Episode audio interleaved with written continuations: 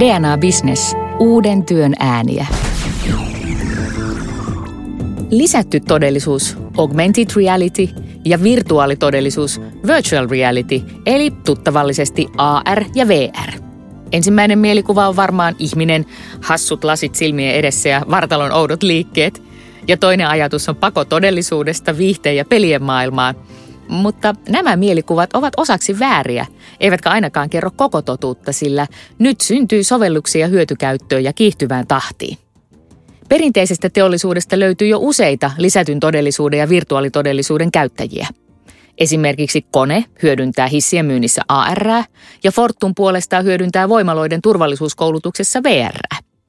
Suomalaisen korville on mukava kuulla, että Suomi kuuluu maailman kärkikastiin sekä lisätyn todellisuuden että virtuaalitodellisuuden kehittäjinä. Suomeen on kasvanut Euroopan laajin ja edistyneen alan ekosysteemi, johon kuuluu ainakin sata kehittäjäyritystä. Ja jos raha yhtään kiinnostaa, on hyvä tietää, että AR ja VR pyörivät pian valtavat summat – jo vuonna 2022 yhteenlaskettu maailman AR- ja VR-markkinoiden arvo ylittää 180 miljardia euroa. Tällä hetkellä olemme ison läpimurron kynnyksellä. Uudet VR-laitteet ovat entistä paljon kevyempiä, miellyttävämpiä ja laadultaan parempia, ja samalla niistä on tullut merkittävästi edullisempia. AR ja VR alkavat olla kustannustehokkaita yrityskäytössä. Meidän kannattaa totutella ajatukseen, että nämä teknologiat ovat pian osa arkipäivämme ja työpäivämme uusia muotoja. Mitä siis yritysten pitää tietää ARstä ja VRstä? Minä olen Sallamaari Muhonen ja otan siitä tänään selvää. Kutsuin vieraakseni tänne studioon Emmi Jouslehdon suomalaisesta Arilyn yhtiöstä, jolla on asiakkaita parissa kymmenessä maassa. Emmi tuntee sekä lisätyn todellisuuden että virtuaalitodellisuuden maailman. Tervetuloa Emmi. Kiitos. Kerro ihan alkuun, Emmi Jouslehto, miten päädyit työskentelemään lisätyn todellisuuden parissa? No siinä kävi vähän niin kuin monesti hyvissä asioissa puoli vahingossa. Eli tota niin, mä oon tehnyt pitkän, pitkän uran IT-puolella jo ää, tota niin, ja sitten, sitten tota niin, alkoi kutkuttelemaan, että voisi tehdä jotain muuta. Eli olin aikaisemmin tuolla paikkatietoalan tehtävissä pitkän aikaa ja sitten alettiin miettimään tuossa parin kaverin kanssa, että mikä se olisi semmoinen uusi seuraava juttu. Ja, ja tota niin, alettiin miettiä, miettimään sitten tota niin, tämmöisiä enemmän vähän viihteellisiä, viihteellisiä kulmia ja sitten satumalta törmättiin ehkä tämmöisen teollisuusaaran puolelta olevaan esimerkkiin yksillä messuilla ja siitä jokaisella päässä kilahti semmoinen triangeli, että nyt, nyt ollaan jonkun äärellä. Ja siitä se lähti sitten kehittymään. Tämä tapahtui 2013 kesällä, oikeastaan kun tästä innostuttiin. Ja siinä vaiheessa AR oli, tämä koko lisätty todellisuus oli todella pientä, pienen pientä juttua. Meille sanottiin Tekesissä, silloisessa Tekesissä, joka on nykyään Business Finland, että mm että tota, niin ettekö te voisi alkaa kehittämään mobiilipelejä. Tämä on mielenkiintoista, mutta niin hurjan pieni ala. Ja, ja tota niin, no sitten me ollaan tehty paljon yhteistyötä Business Finlandin kanssa ja, ja AR on kasvanut isommaksi. Mutta vähän tälleen vahingossa lähdettiin tähän, tähän kenttään ja sieltä sitten oikeastaan 2014 kevästä lähtien me ollaan tehty tätä ihan täysillä. No Emmi, nyt kun olet asiantuntija tässä studiossa kanssani, määrittele nyt nämä helposti joko yhteenliitetyt tai toisiinsa vähän sekaisinkin menevät AR ja VR. Mitä ovat lisätty ja toisaalta virtuaalitodellisuus? Se on hyvä kysymys, koska ne on itse asiassa hyvinkin eri juttuja, vaikka tosiaan aina niputetaan usein yhteen, puhutaan, että VR ja AR tai toisinpäin. Ja, ja tota niin, ehkä VR on termillisesti vähän helpompia ja niin kuin ymmärtääkin virtual reality, virtuaalista todellisuutta. Eli se on sitä, että laitetaan virtuaalilasit päähän ja sukelletaan kokonaan ihan toisenlaiseen ympäristöön. Eli sitten katoaa tämä ajan ja tilan taju tästä oikeasta elämästä kokonaan ja me ollaan hyvin keskittyneesti intensiivisesti siellä sen uuden elämyksen ääressä.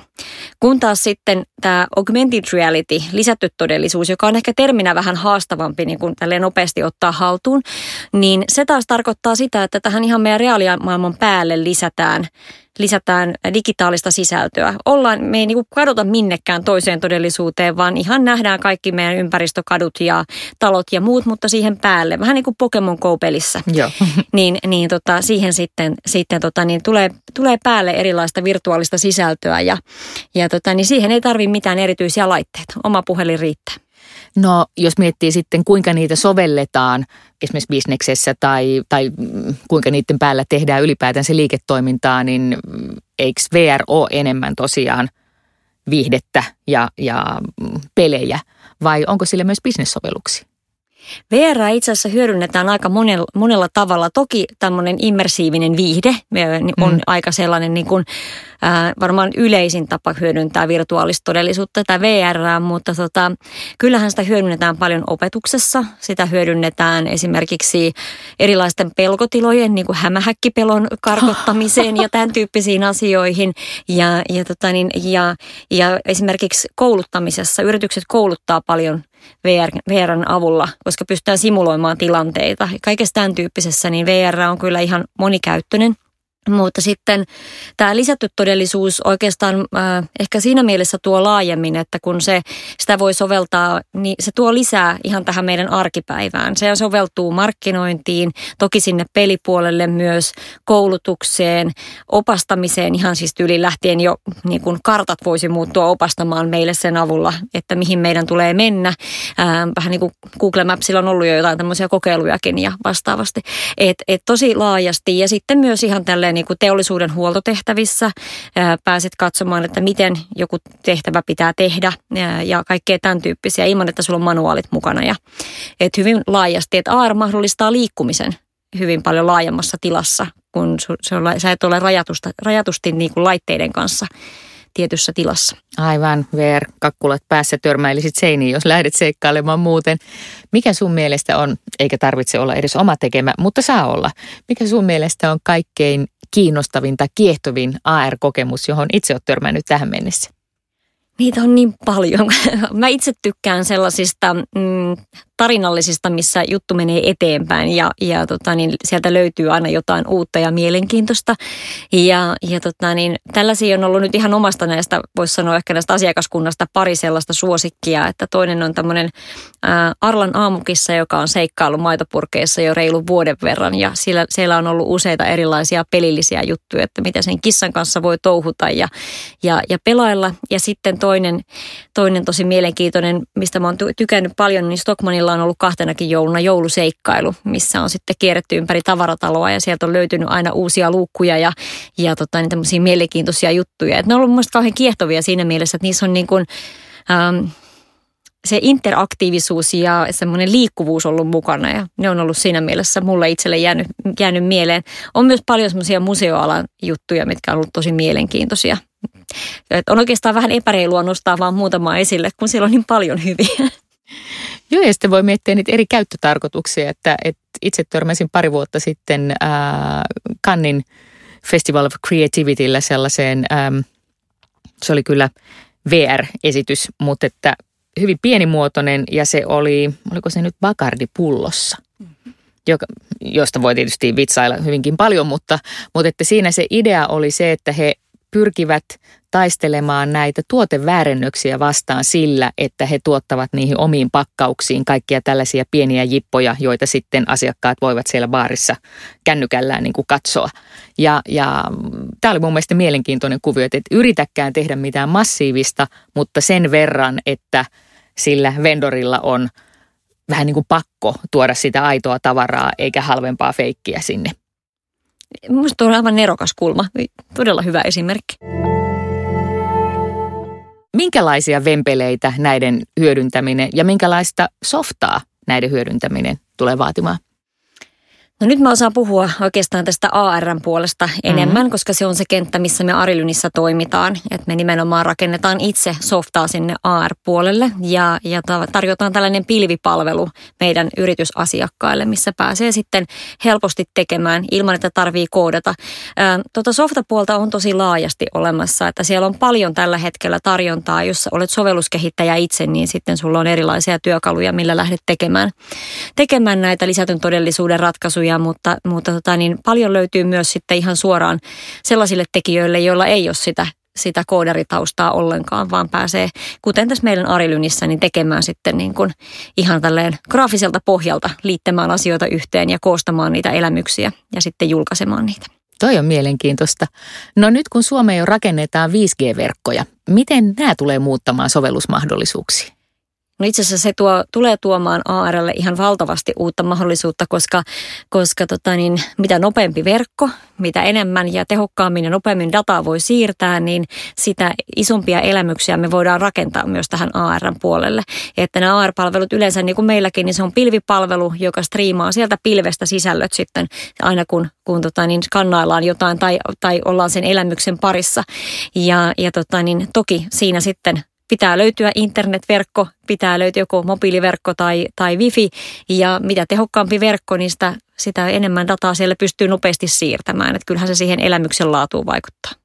Miksi juuri nyt firmojen kannattaa olla hereillä? Onko se pelkästään tuo 5G, joka tekee tämä ajankohtaiseksi vai näetkö muitakin syitä? Mä itse elän tietysti aika syvällä täällä niin. lisätyn todellisuuden kuplassa, mutta täällä kumisee tosi kovaa tällä hetkellä sellainen asia, että, että oikeastaan kaikki nämä maailman isot teknologiajätit investoi tällä hetkellä todella kovaa lisättyyn todellisuuteen. Applen Tim Cook on jopa sanonut, että heille lisätty todellisuus on yhtä fundamentaalinen osa heidän tulevia puhelimia kuin se piisiru itsessään siellä. Eli ei mikään lisä kiva pikku juttu siinä puhelimessa, vaan ihan semmoinen ydinteknologia, millä he on näitä lähdössä viemään eteenpäin.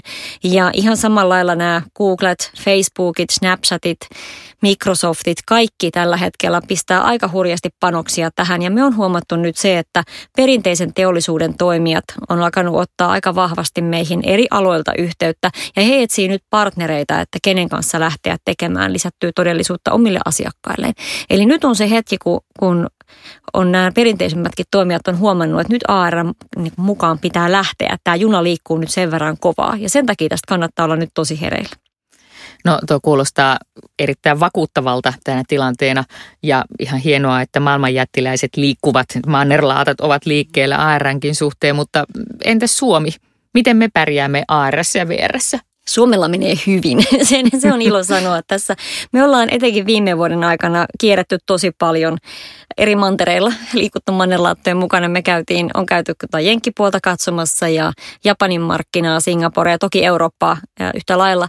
Ja tilanne on joka puolella aika samantyyppinen. Et toki pieniä eroja löytyy, vähän paikallisia painotuksia ja näin. Ja, Mutta meillä on Suomessa tosi hyvä tilanne ihan jo senkin suhteen, että tietysti siis meillä, meillä matkapuhelinten käyttö ja sen datan käyttö on, on varmaan ihan kärkiluokkaa mun käsitykseni mukaan verrattuna muihin maihin. Eli meillä on semmoinen, vaikka joka paikassa ihmiset on aika naulintuneita kiinni noihin älypuhelimiin, me Totta. Suomessa ollaan erityisesti tehokkaita siinä datan käytössä ja, ja, ja tota niin, jo jo nuorilla kohderyhmilläkin löytyy ne tota, tehokkaat puhelimet, eli täällä on siinä mielessä hyvä, ja sitten täällä on ollut jo aika paljon lisättyä todellisuutta näkyvillä erilaisissa kampanjoissa, eli se alkaa olla tuttua myös sitten tuolla, tuolla tota niin, kuluttajille. Ja sitten meillä on semmoinen hyvä puoli täällä, että meillä on myös paljon tosi tasokasta sisällöntuotannon osaamista ja teknologiaosaamista. Että siinä mielessä Suomessa on ihan hyvä tehdä AR ja, ja hyödyntää sitä. Kaikki tämä kuulostaa Emmi tosi lupaavalta yritysten kannalta. Mitä suosittelisit? Mitkä on ne sellaiset ensimmäiset askelet tai minkälainen voisi olla pilotti, jos joku yritys nyt innostuu hyödyntämään AR tai VR? Se täytyy muistaa aina, kun lähtee näitä miettimään, että, että ei teknologian takia, vaan sen takia, mitä sillä halutaan saavuttaa. Ja, eli lähtee ihan siitä, että mikä se viesti on, minkä haluaa kertoa ja mikä on kohderyhmä, kenelle se kohdennetaan. Koska mitä, mitä paremmin sen pystyy tekemään, niin, niin on aina parempi tehdä hyvää pienelle joukolle kuin keskinkertaista kaikille ja se yleensä osuu silloin paremmin. Ja, ja se myös muistaa, että, että lisätty todellisuus ei ole teknologia, se on media.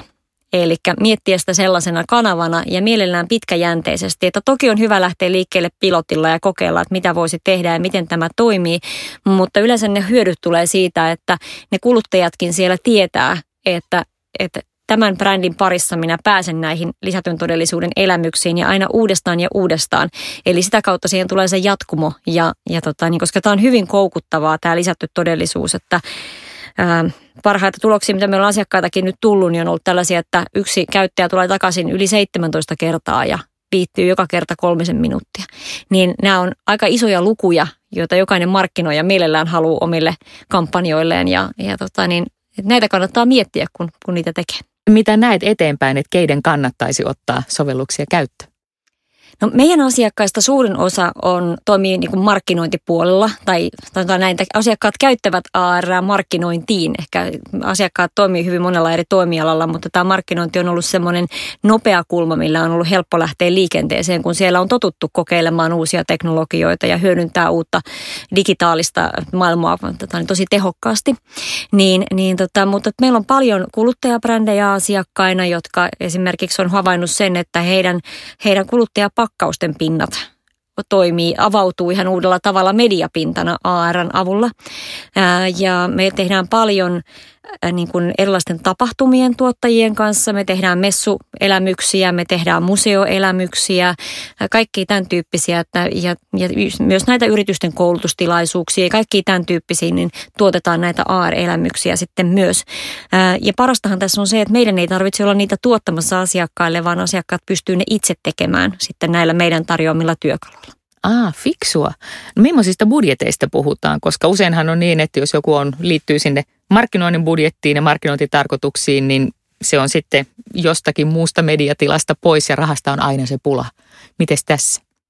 No oikeastaan mä sanoisin, että alkuun pääsee tosi pienilläkin investoinneilla. Että me ollaan nimenomaan haluttu lähteä siitä, että, että tota, niin lisätty todellisuus ja sen ottaminen käyttöön, niin sitä ei pitäisi ajatella minään IT-hankintana, mm. vaan se on pikemminkin yksi tällainen palvelu tai mediamuoto, minkä otat käyttöön. Ja tämän meidän median saa käyttöön ihan lähtien niin kuin alle tuhannella eurolla kuussa. Eli jos sulla on yhden kuukauden kampanja, niin se lisenssi ei paljon maksa.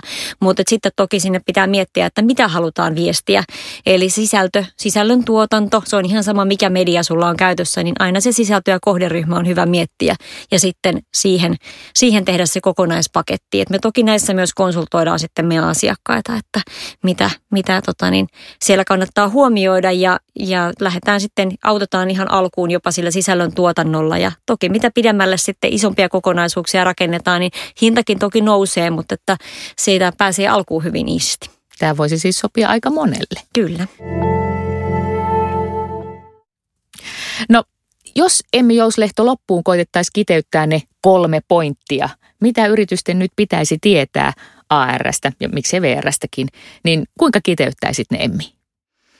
No oikeastaan kolme sellaista asiaa, mitä mulle tässä nyt heti tulee mieleen, on se, että nyt tosiaan ollaan ison ja nopean murroksen kynnyksellä, että ihan samalla lailla kuin internet itsessään joskus 90-luvulla tuli nopeasti muutamassa vuodessa sellaiseksi arkipäivän työkaluksi, mitä käytettiin. Ja sitten myöhemmin siirryttiin taas niin kuin mobiilioptimoituun internetin käyttöön, niin tämä on nyt se internetin evoluution seuraava vuoro, niin kuin asia, mikä tulee. Ja siksi kannattaa olla hereillä. Ja sitten se, että oikeasti muista se, että kohtele AR mediana, ei teknologiana. Ja sitten vielä sellainen yksi juttu, mikä välillä unohtuu, on se, että muista kertoa yleisölle, kun lähdet tekemään tällaisia AR-kampanjoita, että he löytävät niiden pariin. Mainosta vähän somassa, nosta, tee videoita, mitä siellä tapahtuu, tiisereitä ja, ja niin kuin kerro sitä eri medioissa sitten, että ihmiset löytää sinne. Etenkin siinä alkuun, ennen kuin siitä on tullut sellainen totuttu juttu, että täältä aina löytyy. Niin se, se yleensä auttaa tosi pitkälle. Kiitos, kun madalsit kynnystä ainakin teknologiapelkoisilta meidän kuuntelijoilta ja annoit noin käytännön vinkit, mitä voisi tehdä ja ennen kaikkea miten. AR- ja VR-asiantuntemuksesta kiitokset Emmi Jouslehdolle. Kiitos. Tämän tuotantokauden viimeisessä jaksossa ensi viikolla studioon saapuu suositun Elements of AI-kurssin isä Teemu Ruus Helsingin yliopistolta. Hän, jos kuka osaa kertoa, mitä pitää tietää koneoppimisesta. Suosittelen lämpimästi kuuntelemaan myös tämän sarjan edelliset jaksot, niin pääset kartalle monista teknologiatrendeistä. Maailma muuttaa muotoaan. Liiketoiminta muuttaa muotoaan. Työstä tulee päivä päivältä monitahoisempaa. Mutta mitä se tarkoittaa juuri sinun yrityksellesi? Mietitään se yhdessä. Me DNAlla teemme digitaalisuudesta ja teknologiasta mutkatonta ja ymmärrettävää. Sillä jokainen bisnes voi kehittyä uuteen entistä parempaan muotoon, kun vain on kykyä ja rohkeutta nähdä muutoksessa mahdollisuudet. Sitä on DNAn yrityspalveluiden uusi muoto – Uuden työn ääniä. DNA Business.